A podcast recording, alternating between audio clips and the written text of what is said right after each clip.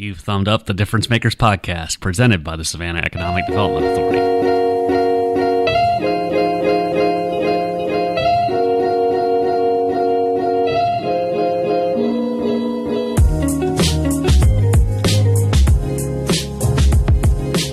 Good day to you. I'm Adam Van Brimmer, your host, and this is Difference Makers, where we interview Savannah area community leaders about what they do, how they do it, and why. Difference Makers hail from several sectors, including commerce, government, education, arts and culture, and philanthropy.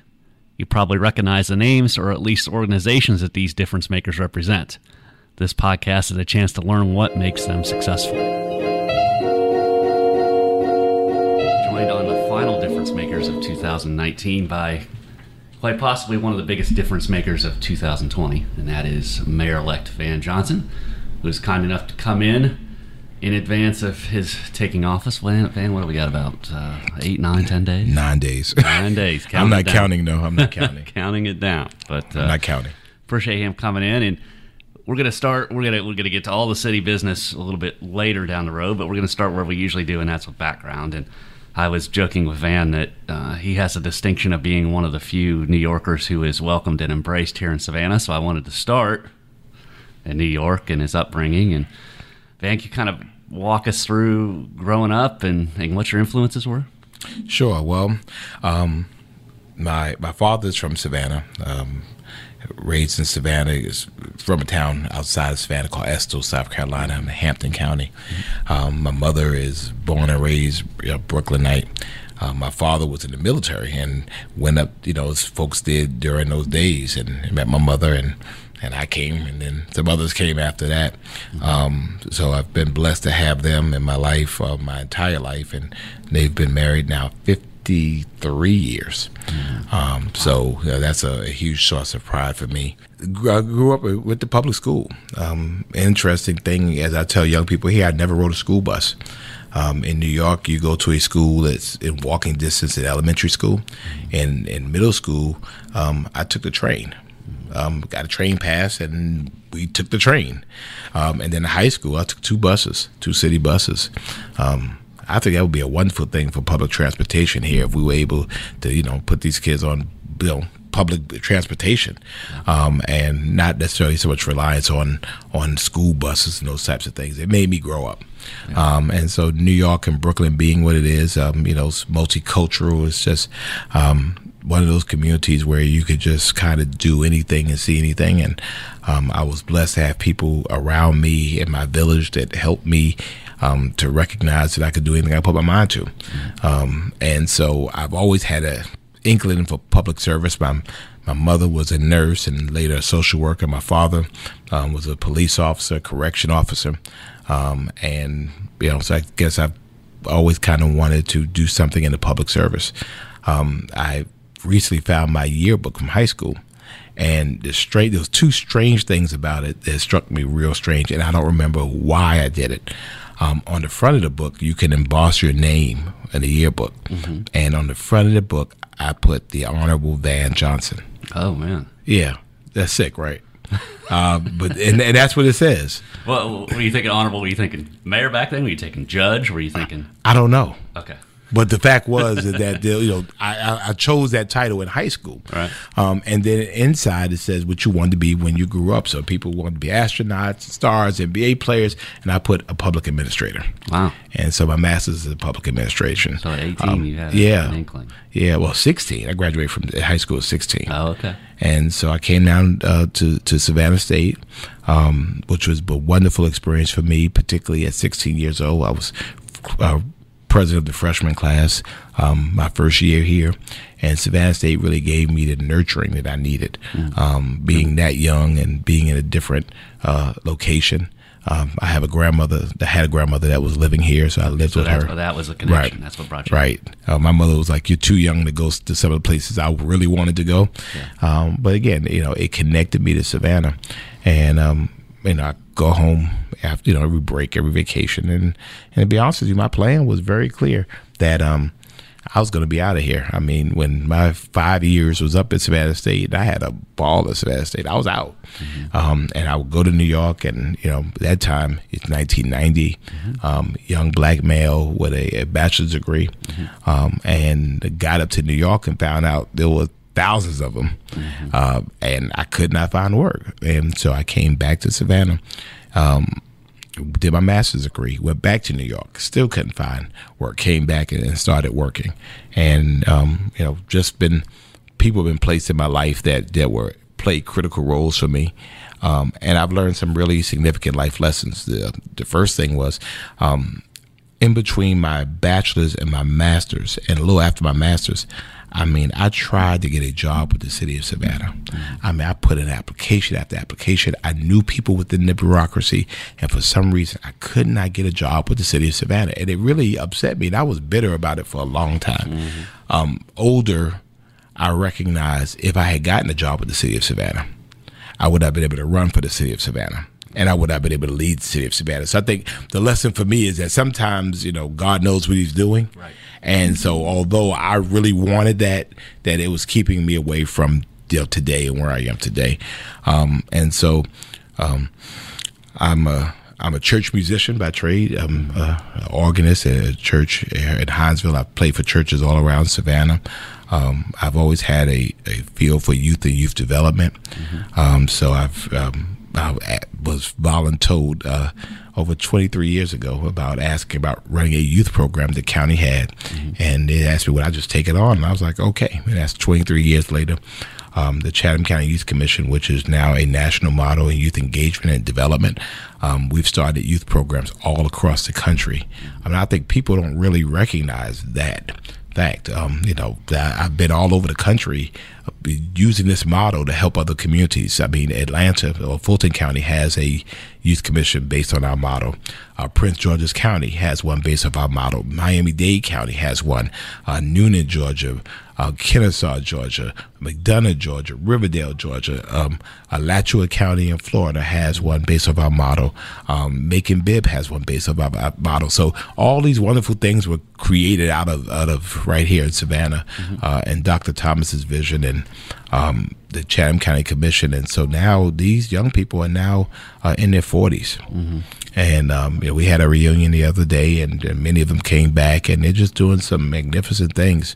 Um, but more importantly, they're good citizens, and they vote, and they're engaged, and you know, they go to meetings, and they're just you know, their their uh, political antennae is just kind of enhanced because of that experience. So you know, I have grandchildren and great grandchildren now through the youth commission. Right. Um, one of the young men on here now, his dad was on the youth commission. Um, I had his dad in tenth grade, and now his son is, is so. It makes me feel enormously old, but um, old, um, but also very oh yeah um, heartwarming. Absolutely, You've established something that can last that long and absolutely have much of an impact. So there was a lot to unpack there. So I'm going to back you up. So growing up in Brooklyn, Yes. Are you, are you, an athlete? Are you an artist? Are you a bookworm? Are you all the above? All of the above. Um, so I played, I played baseball in high school, um, and tried a little bit of football. I got down here and re- recognized that um, I was way too small mm-hmm. to play football here, so mm-hmm. that ended quickly. Mm-hmm. And then I'm you know again I'm a musician, so you know I have the artist tilt, mm-hmm. um, and then you know I'm I'm a fan of reading, um, and so I like reading and researching and finding out stuff I didn't know before. Mm-hmm. Um, so I think I fall into all those buckets. So if you're if you're sports minding, you're in New York, you have your loyalties. Absolutely. Let's talk about uh, Yankees, be, Mets, Giants, let's, Jets. Let's be very, very clear. Um, I'm a Yankees fan. Okay. Um, I'm a Yankees fan. I'm a Knicks fan. I'm a Giants fan. Mm-hmm. Um, strangely enough, um, my father, example, is a Mets fan. Mm-hmm. Um, what when Brooklyn Dodgers left Brooklyn, mm-hmm. um, they the, the Brooklyn Dodgers fans refused to become right. Yankee fans. Oh, yeah. So that's hence they became Mets fans. Yeah. Um, so again, I'm a Giants fan, I'm a Knicks fan. Again, call me long suffering. Um, it's it's often um, a very painful thing to to watch. Um, but you know, I just like a hockey team. You know, I could do Rangers or Islanders. Um, so I'm, you know, pretty cool with that. I think you know, I guess the good part about New York and that is that you have that type of opportunity really to pick and and so people in New York that's just you know who they're with is who they're with and so I've been to Madison Square Garden where they are booing um, it is a hard place to play but on the other end of it you know they're packing out every single game And when you're playing well, Yeah. they love you. yes they do Yeah, for sure. Church organist. When Yes. did you get? Who? T- where does the organ come from? It comes from my mother buying me one of these little. It was like a stand-up organ. It, well, I don't even know if it was for me, but I just used to bang on it. And um, one year she brought me another uh, little keyboard, and I just found that I had the opportunity to be able to hear and try to play, hear and try to play. It, it just fascinated me. Um, I ended up going to um, Erasmus Hall High School in, in Brooklyn, which is um, the oldest high school in North America, I believe. Um, it was founded in the Dutch by the Dutch in the 1700s.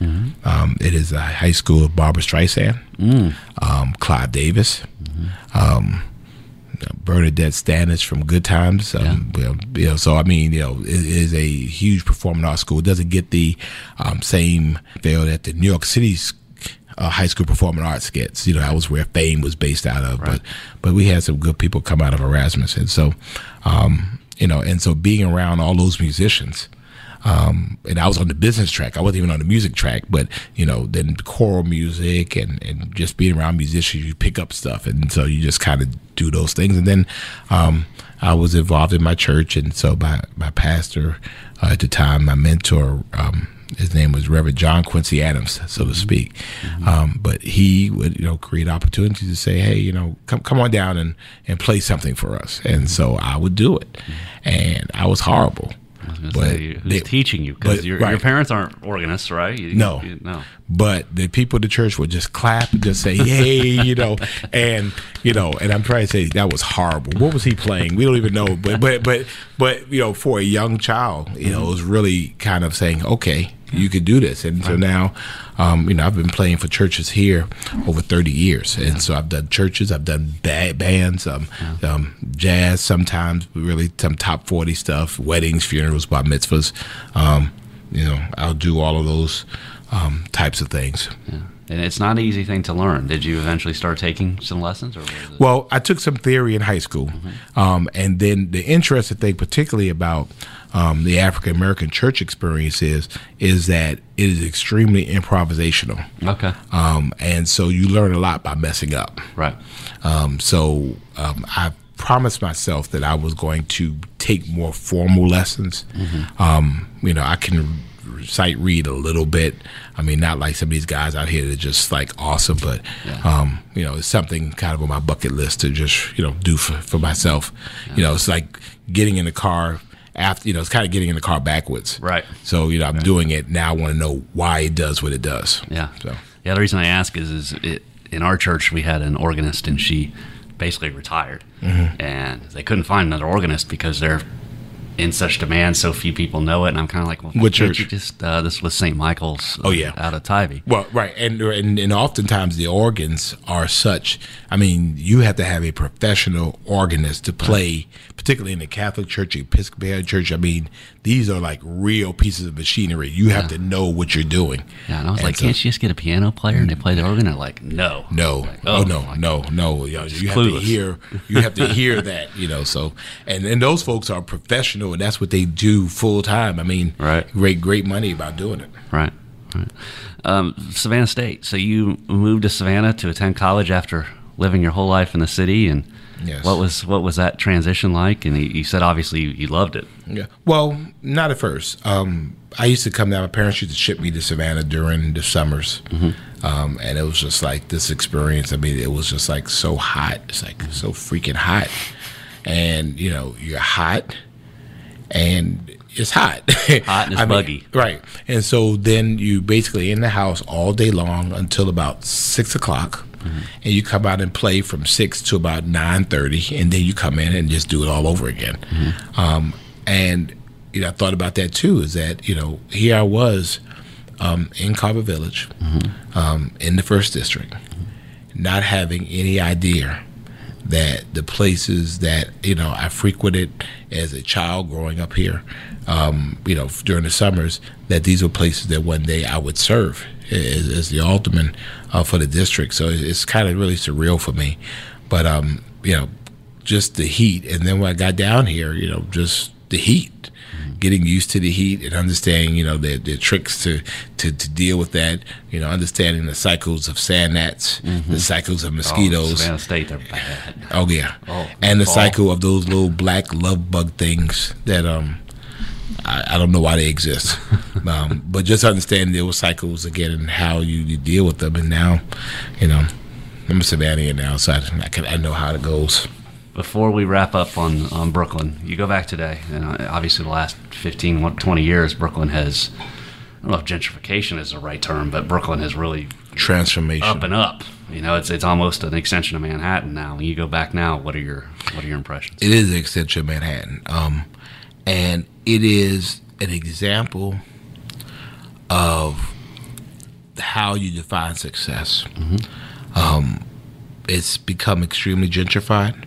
Um, it's much different than I knew it growing up, and I've watched this because again, I go I go to New York regularly to see my parents. So, you know, just seeing how the Barclays Center when it was put there, Right. how many houses were taken out of that. And you're right. I've never thought about it, but it is an extension of Manhattan. I mean, there are, I have friends that live, um, you know, downtown off of uh, Atlantic Avenue, um, off of, um, well, not Atlantic Avenue, Flatbush Avenue, that is right near the foot of the, um, of the Manhattan Bridge, and literally you're talking about five thousand dollars a month rent. Now the views they have are out of this world, nice, yeah. but you know where you're talking about where do people go, and that crawl has has changed. Williamsburg has has changed. Um, you know, Clinton Hills has changed. Um, Bedford Stuyvesant, where my mother's changed, you know, that's changed, and now they, you know, they call it Stuyvesant Heights now. Um, and so I think it's it's a a warning to me that we have to be careful as it relates to Savannah. Um, again, Brooklyn, by all accounts, is doing well. They expanded their tax base. Obviously, you know, bigger businesses are moving there. They're paying high dollar rents. But on the other end of it, there are people there who can't afford to live in Brooklyn anymore. Right. And so for Savannahans uh, and for Savannah, that you know, development is, is good, but it has to be managed, and it has to be managed in such a way that it provides an overall community benefit, and you don't create a situation like Brooklyn again, where people now, you know, have to move to New Jersey, and literally they have to move to New Jersey Yeah, just because it's cheaper to live in New they Jersey. They can't really move. They can't move north. They can't move south. They No. can move a little Right. bit east, but Right. even Well, that. and we can't go eat. That's Long Island. I mean, and so you, New York, Long Island has always been much more exclusive, and so more affluent, yeah. you know, right. So you move to, to Queens, or you know, and so it makes it much difficult, much more difficult. I think really that experience will, it will be helpful to me uh, in this role, understanding you know how how this all occurred. And again, everybody, you know, everybody agreed, oh, Barclays is going to be great, and you know, it's going to be good. You know, we're going to get the the New Jersey Nets, and I want to remind people, it's the New Jersey Nets. I mean, I love the fact that Brooklyn has a team, but it's still the New Jersey Nets. Mm. But the fact was, in all of that good, I mean, you have really just, you know, irrecoverably changed the character of an entire city. There's trade offs with, with just about everything, which I Yeah. think we all learn. Yeah. We all learn with age. The Difference Makers podcast is a great way to learn about Savannah and those who make the city tick. But there's a catch, of course the two week wait between episodes. Keep up with all that's going on in our town on a more regular basis by signing up for our free newsletters. We deliver an opinion page newsletter daily, and our news team does likewise. And for the foodies and Georgia Southern fans among the audience, weekly newsletters on those topics are available as well. Visit savannahnow.com slash newsletters now to get those newsletters delivered straight to your email inbox. Again, that's savannahnow.com slash newsletters. Come back to Savannah, you start working. Are you working for the county? Uh, You worked for, with the county for a long time now. Right. Well, actually, no. I came back, and my first professional job was actually with the Youth Futures Authority, and I was hired by Dr. Otis Johnson. Um, and so that started my um, youth advocacy work. Um, I had um, middle schools and high schools in which Um, as you remember, as part of the Youth Futures Grant, this was an opportunity for us to really do uh, intensive case management on children and families. Mm-hmm. Um, so here I'm relatively young, and I am spending most of my time running down kids. Mm-hmm. Um, many of them that I still have relationships with today. Mm-hmm. Um, because I was younger, I think I was a little more street savvy. Um, I could find them. I mean, you know, these kids weren't going to school; they were running away from home, and I mean, you know, I hit the street at night and I would locate them. Mm-hmm. And so, um, you know, many of them we were able really to turn their lives around. And um, you know, I was there for about a year and a half, maybe two years, and then I got laid off. Um, Youth Futures, if, if you remember, changed its focus from uh, youth advocacy to family advocacy, and so we needed less um, youth advocates, and so I was among the, the last hired. So I, was, I have a letter, and I remind Dr. Johnson from time to time that I have a letter terminating me right. from the Youth Futures Authority, and so I was terminated. Here I am, you know, twenty three, maybe or so, um, and with a master's degree and couldn't find work. And I'm again applying for the city of Savannah. Why aren't y'all calling me back? Why aren't you calling me back? Why aren't you calling me back? And um, one day I went to a what was called the Graduate Association of Public Administration. Um, it was an event in Savannah State. It was a little group of graduates, and um, there I met a lady named Beverly Whitehead. Beverly Whitehead was um, the Human Resources Director for Chatham County and and I met her and talked to her, and you know we kind of got a rapport, and um, you know we became friends. And so um, one day I happened to see her downtown, and I remember I just had a. I mean, at that point I was I was about almost a year not working. I was just chilling, mm-hmm. and um, she said, "You be in my office, you know, tomorrow morning at this time. And be dressed appropriately." Mm-hmm. And she said, "I'm giving you a temporary job." And strangely enough, by the, the what what what caused that was now Mike Kaigler, mm-hmm. who was her number two, had went to do a temporary assignment in Public Works. Mm-hmm. And so I came over and she said, Well, you know, this is a temp job and, you know, you show me who you are. And so, okay. So I, I got into human resources and um, Mike came back and at that time, we had just hired the first African American police chief. His name was Ron Lowe. Mm-hmm. Um, and I was in, integral in, in bringing him on to the county, onboarding him, and that kind of stuff. And um, and so at some point it was suggested say, by both of us, you know, come over to the police department, and, and went into the police academy and, and, graduated and became a Chatham County police officer. Mm-hmm. I did that for uh, a little bit of time. Um, relatively small amount of time, and then I moved from patrol into school resources. At that time, the county had taken on school resources, so I had Pearlie Smith at the time, um, and that was a, a school that had the in school, out of school suspension kids. So these were, you know, the it's called Crossroads Academy, the the worst of the worst kids. And right. and again, you know, here I am engaging with young people that um, didn't necessarily find your way. And I mean, I think, you know very few instances where I had to arrest a kid. I mean, you know, people would have thought that we were, but no, it was really about building rapport, and it was about creating those opportunities within the law and, and really connecting with them again. And maybe, you know, the fact that I was um, from Brooklyn gave me a little street credibility, but I just I could connect with them and they could connect with me. Um, so I did that for a little while and um, got an offer from Memorial um, which was paying more money at the time to go back, go there and be a recruiter. So I went to Memorial and became a, a recruiter there. And Mike became the public works director at Chatham County. And Beverly um, contacted me and said, Well, I have a vacancy. You're interested? Yeah. So said, Well, go ahead and apply. And I came back. And so that's 25 years ago. Mm-hmm. Um, and so um, Beverly passed away in 1988. Um, and now at 40, she at 41 years old, just died in her sleep. And so um, I think of her often um, because for me and you know for a lot of people, sometimes you just need the chance. Mm-hmm. Um, you know, to do what you can do. In this case, I mean, you know, it was a temporary position, um, but it was just a place. You know, I don't know where my trajectory would have gone, mm-hmm. and so, um, you know, I think about her often. So, um, that's been my, my employment career. Well, right after that, I left. Um, well, I was with the county and then became a reservist with the sheriff's department at the House St. Lawrence, and so I became a police instructor with okay. them. And so I entered that last year. and That was like right at 20 years right. uh, of law enforcement experience. Right. So you still have to your reserves. You still have to do service. You still mm-hmm. have to do training and that stuff. So. Um, know, it's been a really interesting ride, but I think for me, it's just been a multiplicity of different experiences that I get to try to draw on.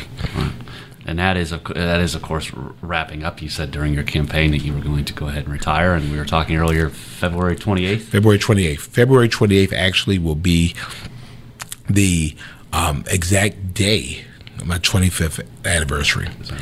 And so I thought it'd be a great way to wrap the bow.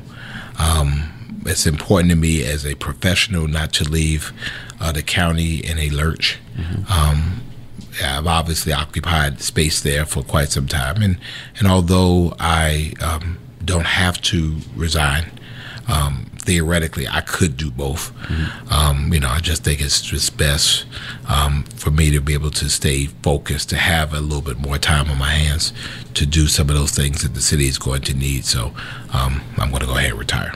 As we sit here today, we are one day short of three weeks since the runoff victory. Yes. And I know that uh, you, it's almost like the campaign hasn't stopped. Now instead of campaigning, it's it's thanking, right? Can you talk about the, the last couple of weeks? It's been bananas. Um, I probably, last night, I probably was the first night I probably was home um, more than eight hours at, a, at a given time. Um, I've done Christmas parties, you know, holiday parties, holiday events, Mark Tate's wedding.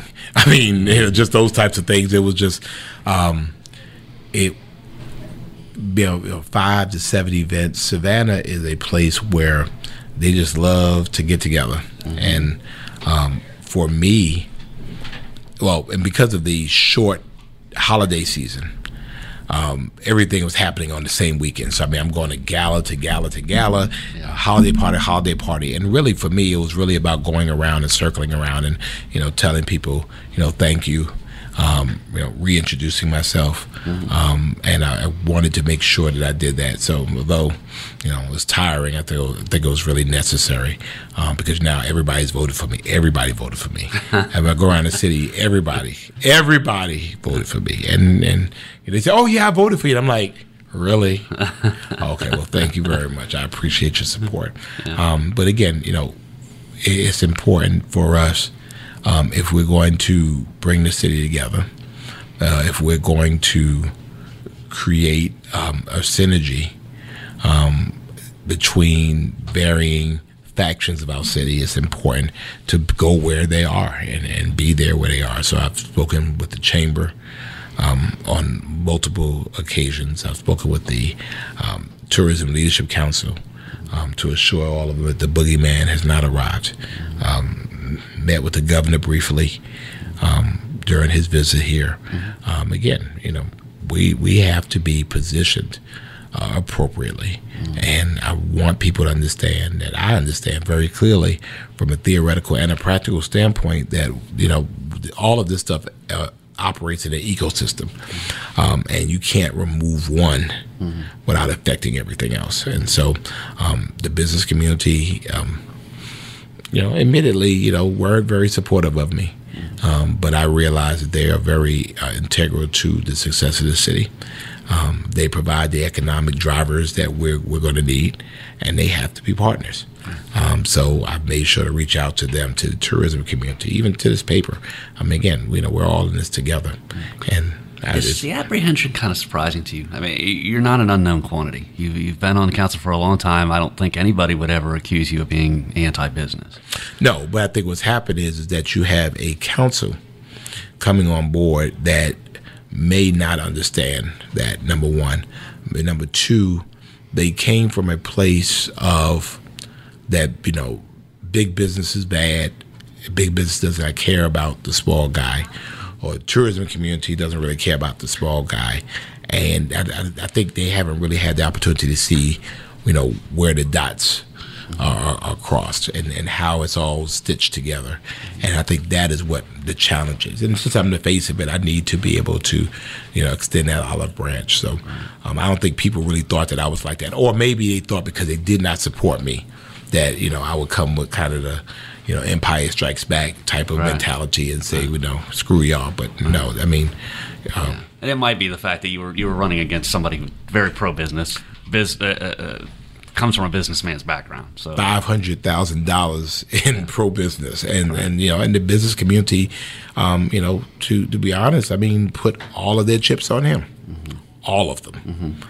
And so now, of course, people are coming around. You know, let's be friends, and and you know, and I'm fine with that. I mean, again, you know, it's politics. It's yeah. you know, there's a difference between elect uh, governing and campaigning, mm-hmm. and so for me, um, you know, the campaign is over. It's time for governing, and I need all hands on deck. Yeah, those those people can really help you accomplish your your goals. And I don't think they're really. We have not really ever asked them in any significant way mm-hmm. to really be a part mm-hmm. of these things.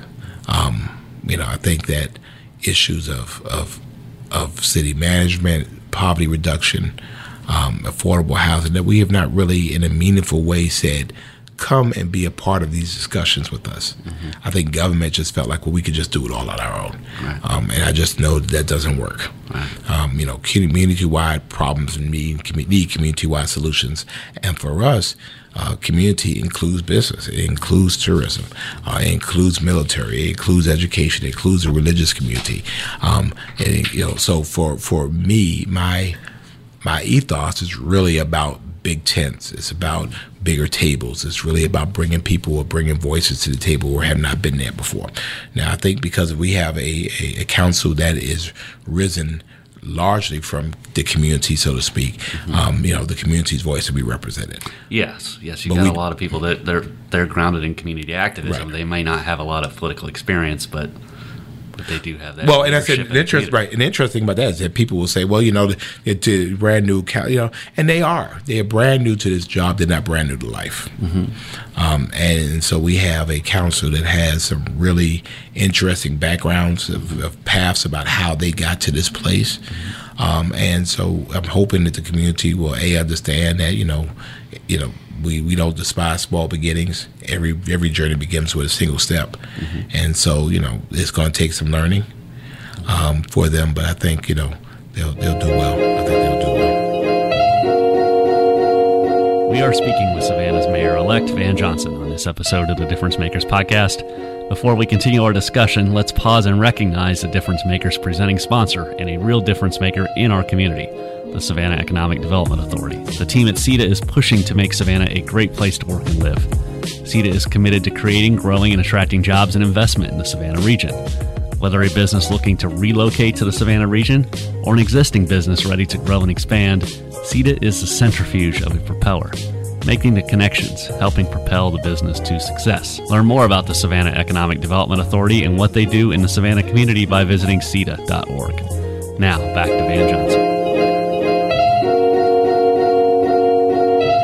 That sets up an interesting situation for you, right? Because you've got a, a bunch of rather green folks when it comes to to legislating and governing, right? Which I guess in some ways says, okay, well, I can kind of they can learn things right from the right. beginning if we can build on that, right? But then again, you're also not with the experienced people that are used to policy. Which way would you prefer it? Would, do, would it be better to have a mix? And how do you go about kind of grooming these these folks? Well, I think it's always better to have a mix. Uh, when yeah. I came on council in 2004, um, we were five new council members coming on board. The mm-hmm. difference, though, was that uh, Mayor Johnson had served not only on the council but on the school board. Mm-hmm. Um, and I, I worked in government. Jeff Felser was an attorney. Right. Um, I'm trying to think of who else came on with us. Uh, Mary Osborne, who worked in, in nursing administration, mm-hmm. and it was Ken Ken Sadler. And Ken Sadler had been a businessman. So, um, you know, again, you know, but you have four folks that had already been there. Um, in this case, obviously, there's a learning curve. Obviously, um, it's an opportunity to, to go a little slower. Mm-hmm. But I think the the great thing about that is this is an opportunity for us to educate an entire community. Yes, um, about stuff because people wonder, well, why is these things the way that they are? And people come on sometimes knowing, you know, for example, in this last council, I mean, you had Bill Durrance coming. Bill Durrance is a really smart guy. Mm-hmm. Uh, Julian had worked in government. He worked here at this paper. So you had people already knew kind of how things worked. In this case, you know, I'm really putting a huge emphasis on the city being able to educate people on those questions that you always wanted to know why. Mm-hmm. You know, what is SEDA's role mm-hmm. here? Um, you know, why are your water bills so high? I mean, that people just don't really understand. So, uh, as we educate them, we get to educate the entire community. Mm-hmm. So, I think for that, that's that's the blessing in, in this opportunity. Mm-hmm. You mentioned a couple of things before we turned the microphone on, and that was uh, strengthening um, the ethics ordinance, and also talking a lot about parliamentary procedure and basically educating the new uh, aldermen and alderwomen on what their role is. And that's a very important thing, and is probably the most difficult thing for new council members to understand. I think I had the benefit because I worked in government, I understood roles.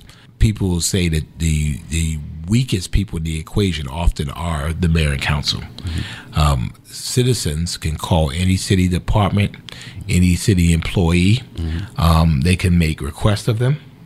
Um, and when you're in governance, you cannot do that. Okay. Um, it's forbidden. Um, the city government has, um, the city council has, well, the council has three employees the city manager, the city attorney, um, and the city clerk the bulk of the employees work under the city manager's authority. Mm-hmm. So therefore, the city manager can say, "Well, I want you to communicate only through me," mm-hmm. and you know we're bound to be able to do that. I mean, we can't contact department heads because it gives the impression of someone being coerced to do something. Right, and that's the reason why you have a council manager form of government to really pre- prevent undue influence mm-hmm. um, on city staff. Mm-hmm. And so for for us, um, that is probably going to be the hardest thing because many of them were very active with various members of, of, of the city, city mm-hmm. departments.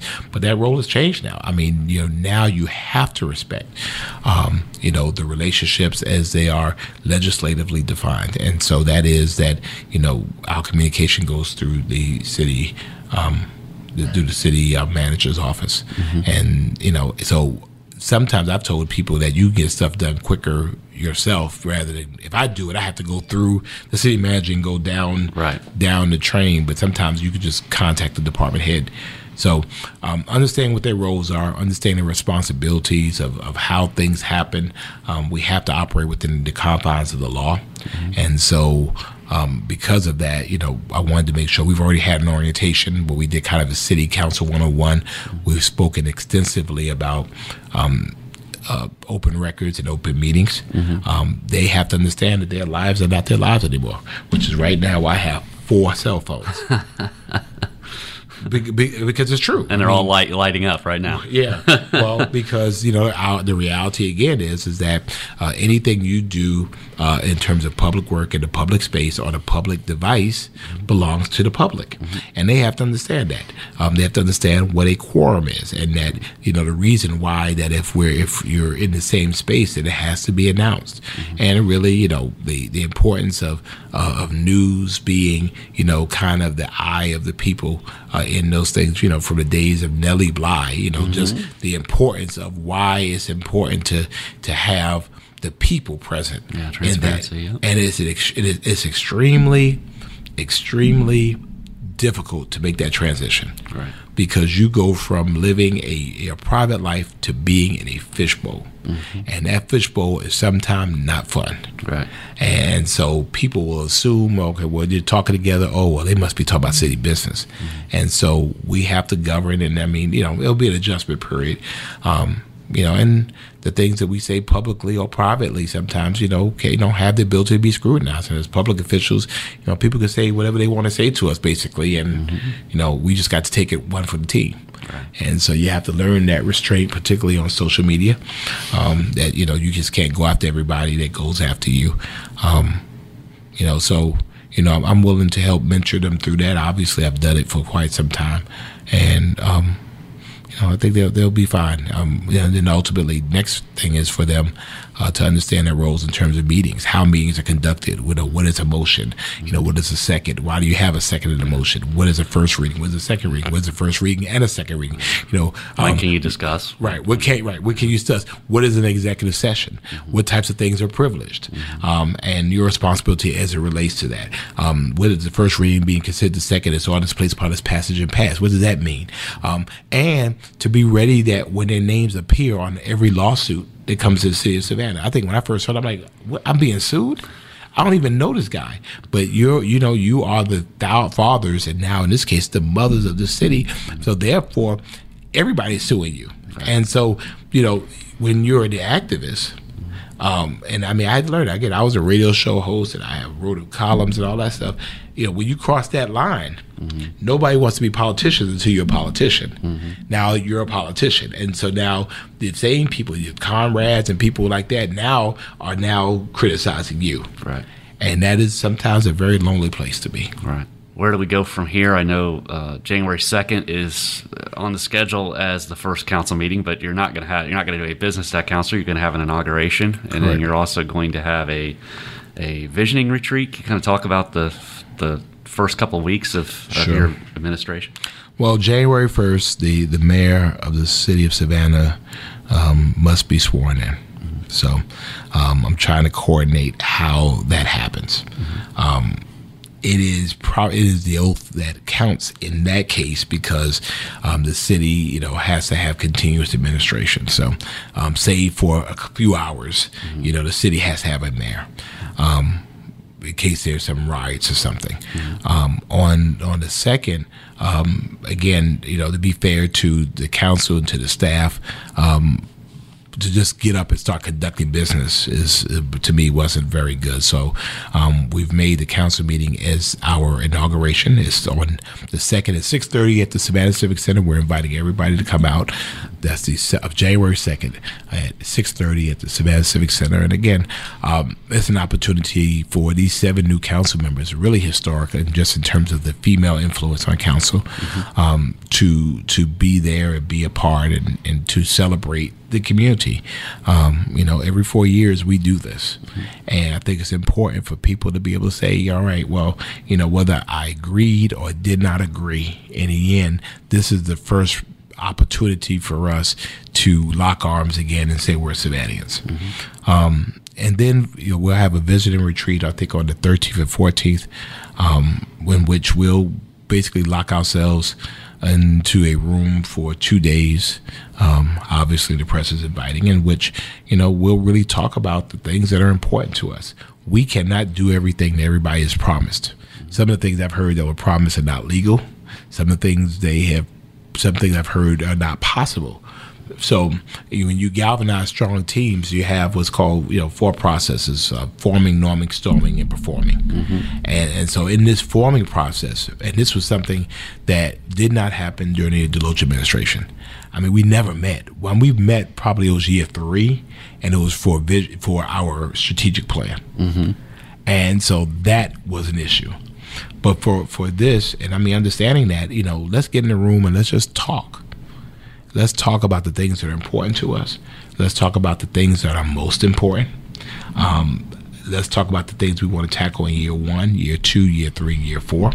How do we create people? And again, the, because it's visioning, it's bigger than projects. Mm-hmm. It's about direction. Mm-hmm. It's about how do we galvanize a group of nine previously unrelated individuals into some type of team um, effort that you know and again it's, it's a give and take process but at the end of it i hope that we'll at least have some blueprint that we'll be able to do that and my goal is to do one every year you know all right let's look at the year before what did we do what did we did, didn't do do we need to adjust um, I want to look at the city's strategic plan as it is now. I want the council members to have it um, to determine is this, you know, still the way we want to go. Mm-hmm. Um, I don't want to reinvent the wheel if it doesn't have to be reinvented. And I realize fully um, every administration, you know, has its good parts and bad parts. Um, and you know, no administration is perfect. So I think that there was some good things done under the Deloach administration, and the things that um, we think were beneficial. I think we need to build on that. Yeah. Um, and so I think that you know that is what that process is to really kind of galvanize um, a team that we hope will be um, a high performing team.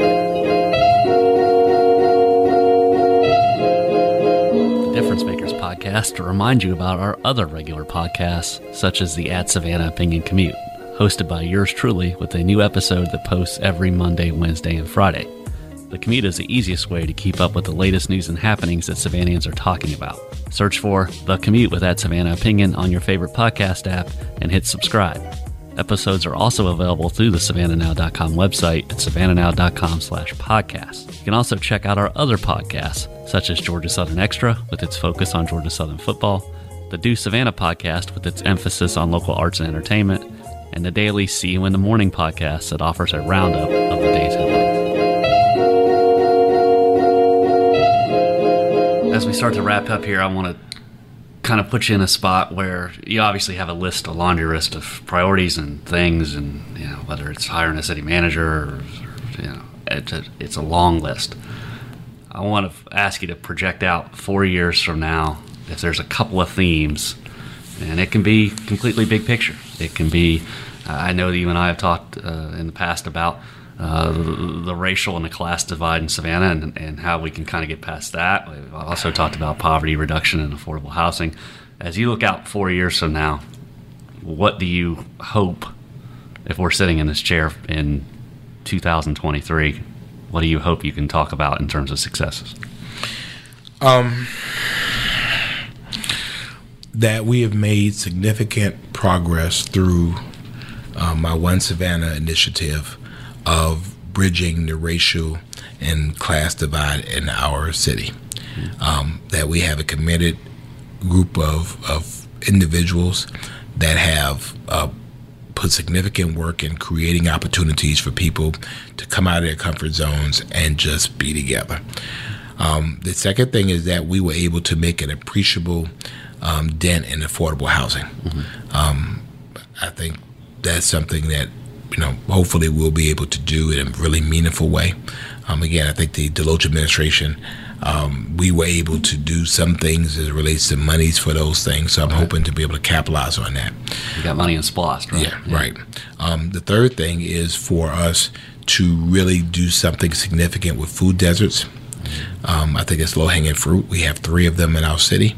And so I want to bring on partners to help us to really galvanize um, uh, our efforts um, around food insecurity. I think we could do that um, relatively easily. You know, it might be to, you know, it might be grocery stores, but it might also just be offering better food choices. Right.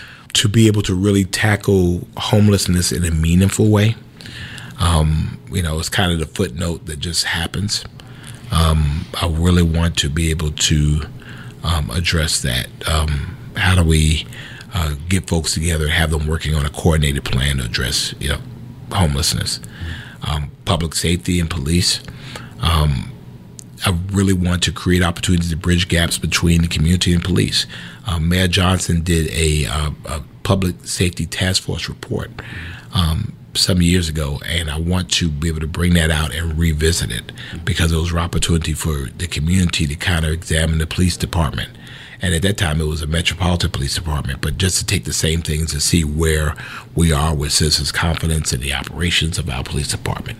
You know also working with the police to really solve cold cases. Mm-hmm. um, for every cold case that means that there is a murderer walking our streets. And sometimes if you get the right murderer you can solve a clear two or three cases. Yeah. so there are, are parents and mothers out there that for this holiday season won't have their loved one around I want to be able to really, you know, shine a light from the mayor's office on that. My goal is uh, whenever there is a, uh, a, homicide in our city, I plan to be on scene. Mm. Um, because I think it's important to be able to show that no matter who it is, um, that that life was important. Um, beyond that, um, the idea came from actually Reverend Billy Hester, but they have on their on the side of their church um, on Henry Street. This is um, Asbury, right? That's right, Asbury um, Memorial. They would put a, a ribbon every time someone is killed in Savannah. I want to do that from City Hall. Okay. Um, as, as, a very vivid reminder um, of, of, somebody's life that was taken in our community. Um, I want to aggressively address illegal guns. I think that's extremely important. Um, and so, how do we engage and get it? You know, and again, I, I, did a buyback program a couple of years ago. It was hugely successful for a very small uh, investment. So, you know, how do we get these guns out of the people's hands? And the other end of it is to really create, hopefully, an ordinance to require individuals to lock their cars, mm-hmm. and and and require individuals that if your gun is stolen, you have to report it, because most of the guns that we're getting that we see are used in these situations were stolen um, from people who left their doors wide open, or from people who who had the gun store and didn't report it. Mm-hmm. And so we have to really uh, impress upon people how important it is. Um, and I want to address reentry um, of people returning. Mm-hmm. Um, when people have returned from jails and prisons and they come home and they don't find opportunities to do better, then they go back to what they know. Right. And so, being a, a, beloved community that I'm hoping that we will be, I'm hoping again to create those opportunities to have um, and again, the business community is going to be very helpful to this. Say, hey, you know, if you really want to make a difference in your life, let's help you make a difference in your life. Mm. Um, and I think that helps address some of our our crime issues because not all crimes that necessarily have opportunity. Some are out of necessity. Doesn't make it right, but um, but that's what people do. So, um, I mean, it's a very aggressive work plan. Yeah. Um, you know, but I'm a, I'm a possibility believer. I mean, people say I couldn't beat Eddie Deloach. Mm-hmm. Um, so I think we have a community that's willing to say, you know what, let's go in. Mm-hmm. And so we're going to go in hard and we're going to um, give it our best.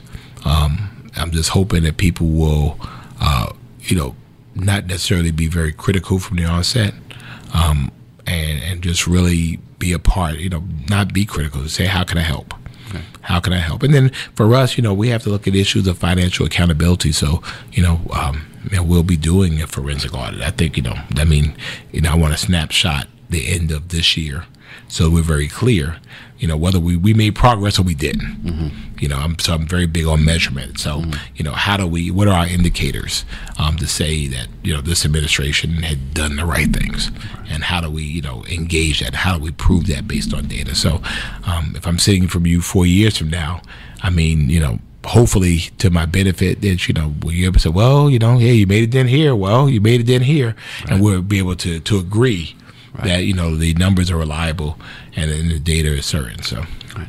I want to drill down on two of those, and I'm going to let you go. Mm-hmm. The first is is race and class. Yes. Uh, you and I, back in May, talked outside the church, the, the Black Press Only event, and I knew at that point you were very very conflicted, and we had a we had a conversation that, that we don't need to get into the details here. Uh, a very frank conversation, and I take it that those kind of conversations are probably what is going to move the needle? You think what what specifically needs to be done to try to kind of bridge those things? Bringing people together. Um, again, having very frank conversations. People talk in silos, mm-hmm. and I've just been blessed that because I'm all over the community, I hear conversations from from multiple sides, um, and, you know, and it's expanded: um, race, class, ethnicity, um, orientation. Um, and so, if you have people at the table all talking, um, hopefully it gets to be better. You know, I mean, obviously, um, one of the by my not so bright moments was that day. Um, but yet, you had a, a large amount of people in a church that felt they had to have a need to have this conversation. And I learned later on because they didn't trust the white media to tell their story. Mm. You know, and, and, so then that brings on the question why is that? Mm-hmm. And so I think ultimately, and, and you might be dragged into one of these conversations, mm-hmm. you know, if you feel that way, right. tell us why you tell feel that why, way. Yeah.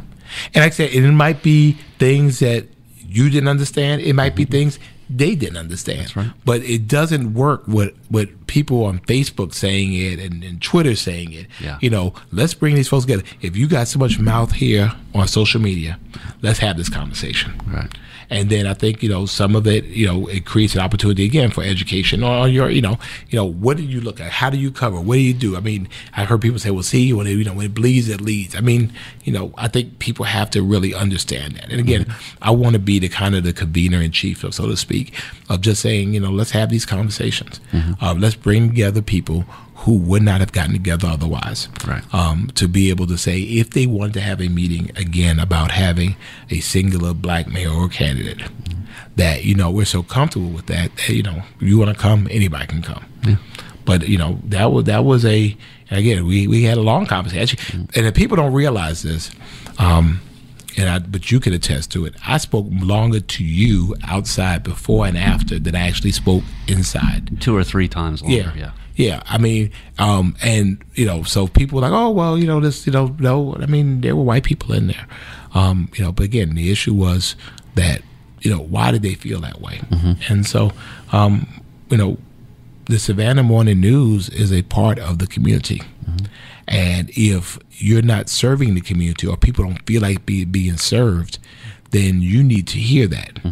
And you know, and if there are ways that you could better serve, you need to be able to tell people how how to, how did that happen. That's right. Um, you know, obviously, since you've gotten here, I, you know, I, what I have appreciated was, you know, you have columnists now that, you know, it's kind of it's, it's a much wider array of columnists. So, you know, again, that creates opportunities for people to bring their voices to the table. But I mean, those are conversations that I think we need to have, and so the mayor of Savannah can help foster those conversations. Yeah. Um, you know, how do we now bring this community together? Because the fact is, the Savannah Morning News and the media is a part of Savannah. And the interesting thing about this, I'll let it go, is this: is that when communities are looking to come to, to this community, and I, I spoke once with a company I was thinking about coming. They look at the morning news. Yes, they do. All right. So if the morning news has on here crime, blood, guts, crime, blood, guts, well, what company is going to bring their their business and their people to this community? So you know, maybe we need to really look at you know how to, how how it affects us in a much bigger way. You know, when people, and that's why you know, hence the I Love Savannah initiative um, that'll be coming forth because you know, I mean, there's a lot to like about Savannah if 15 million people can come here during the course of a year and say that they love Savannah, then why can't the 146,000 live here every single day say that they love Savannah? Yeah.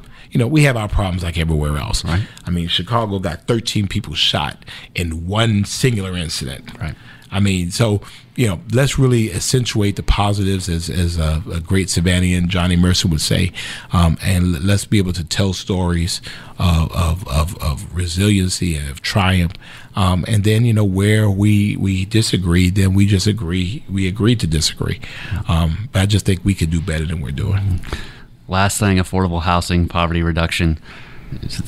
The current administration has established this um, blighted property uh, renewal effort to get some Yes. affordable housing. There's money in SPLOST. Yes. That goes a, that goes a ways. It probably doesn't go f- far enough. Um, what's what's next? What are some of the? You don't have to get into details, but what are some of the ideas you have to to kind of build on what has already been established? the city owns a bunch of property um, in residential neighborhoods. Some of it is, is FEMA lots, FEMA lots you can't build on, but we, we own other properties. And so I think, first of all, it's just looking at our existing inventory.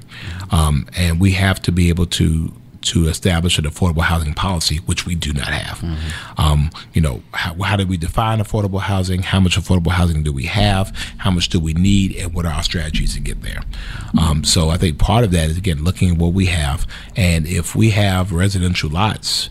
Uh, sell them, sell them to developers that agree to be able to sell them to to, to redevelop them uh, as affordable housing. Um, the second thing is we have to do something for the fairgrounds. Um, you know, and this has been a big issue for me. Oh, yeah. Um, we paid more money than it was worth, and you know what? And I, I, I voted for it because for me, I saw it as a major opportunity um, for not only uh, residential but recreation um, in uh, the largest plot of land that we have that's available for development. And so, for us to control it, I think it was worth the extra money.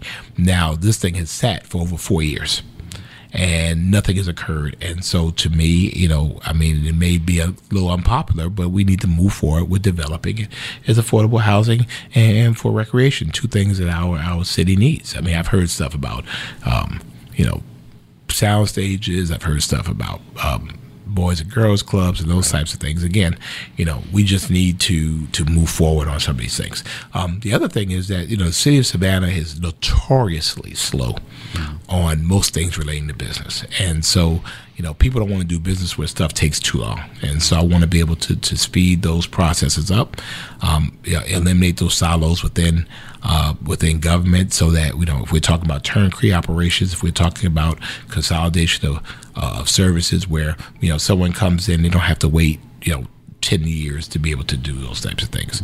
Um, we also have a, a, large union population that we really don't utilize and have much of a relationship with. I want to be able to to utilize because again, for for us in a, place like Savannah, unions pay great money, mm-hmm. um, and for people who college is not for them, um, you know, I'm, I'm, an educated man. But my educate my air conditioner goes out, mm-hmm. I will pay an air conditioner man whatever he wants, whatever he needs. right, right. you know, and that's I think we have to. Yeah, we I think we have to look at really diversifying our um, our employment base, mm-hmm. and so you know, uh, entrepreneurship is a way to do that. Right, right.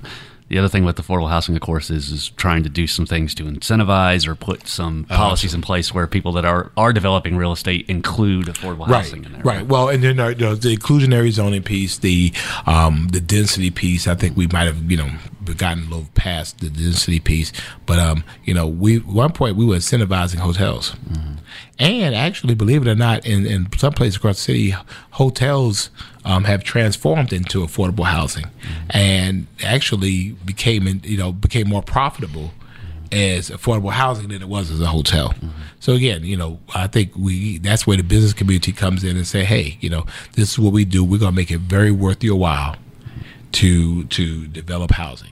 Yeah. And I think what happens is what we say is important, what we demonstrate is important, people will then make it important. Yeah, that's kind of top of mind because we learned last week the Chatham Apartments, all those 233 people are going to have to be relocated. Right, and we again, assume people, outside of the historic district. Right, so but then people come in and saying, "Oh, well, you know, the city needs to do something about it." And again, it's private property, yeah. and it was a private sale. Um, they're not. It's not a housing authority thing, and they, you know, they're promising to relocate people. Mm-hmm. Um, so we don't have a role to play in that, so to speak. Mm-hmm. Um, but again, you know, as the downtown and just outside the historic district become more valuable, mm-hmm. you'll see you know people doing stuff like that, saying, "Oh yeah. well, you know, we need to re, yeah. you know redevelop this into something that's more profitable." Right. Well, lots of challenges ahead, and I know that you're you're excited to get to it, or or apprehensive or all, all, of the above, but I'm sure that uh, it is um, what it is. Extremely humbled um, and, and, gratified, you know, that people think enough of you to to give you the opportunity. And so all I could do is, you know, put on a uniform every day and go out there and try the best I can. Yeah. Um, you know, sometimes I'll strike out. So sometimes I'll take some balls, um, but I'm going to get some hits. And hopefully with a, with a great uh, progressive council, you know, we'll hit some home runs. Mm-hmm. And so um, that's what I'm looking for. Right. Well, Mayor-elect Van Johnson, thank you for coming in. Thank you for your time. Thank you so much, Adam, and thank you for allowing me the opportunity to to, to come and ramble forever. Thanks to Savannah's Mayor-elect Van Johnson for sharing his story on Difference Makers.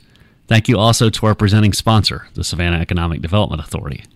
Tap into the Difference Makers archives anytime on your favorite podcast app to hear interviews with more of Savannah's community leaders, such as local high school basketball coach Tim Jordan, the Georgia Ports Authority's Griff Lynch, and James Beard award winning chef Mashama Bailey.